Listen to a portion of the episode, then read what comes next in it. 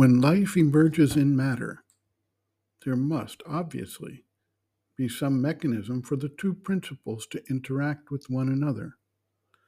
Matter must develop ways to sense, respond to, and react to the action of the life force.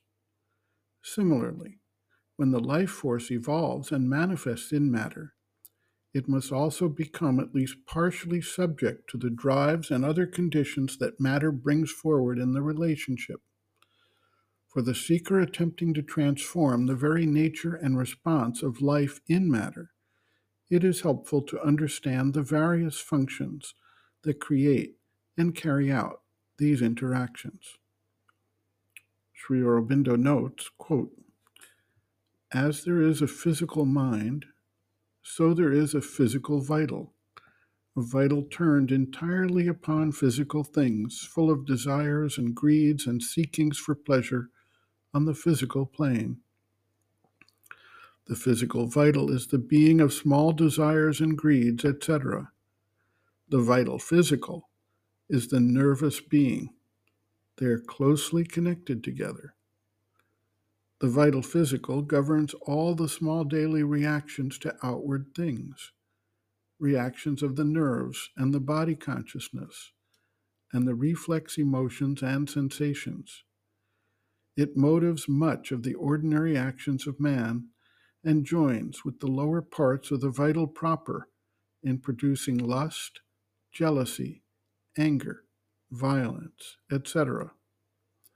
In its lowest parts, vital material. It is the agent of pain, physical illness, etc. Yes, they, the lower vital, the physical vital, and the most material vital, become very clear to the increasing consciousness. And the distinctions are necessary. Otherwise, one may influence or control the lower vital or a part of the physical vital, and then be astonished to find that something intangible but apparently invincible, still resists. It is the material vital with so much of the rest as it can influence by its resistance. The nervous part of the being is a portion of the vital.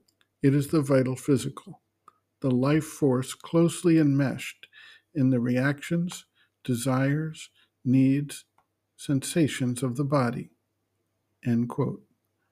Reference Sri Aurobindo and the Mother, Our Many Selves, Practical Yogic Psychology, Chapter 2, Planes and Parts of the Being, pages 36 to 37.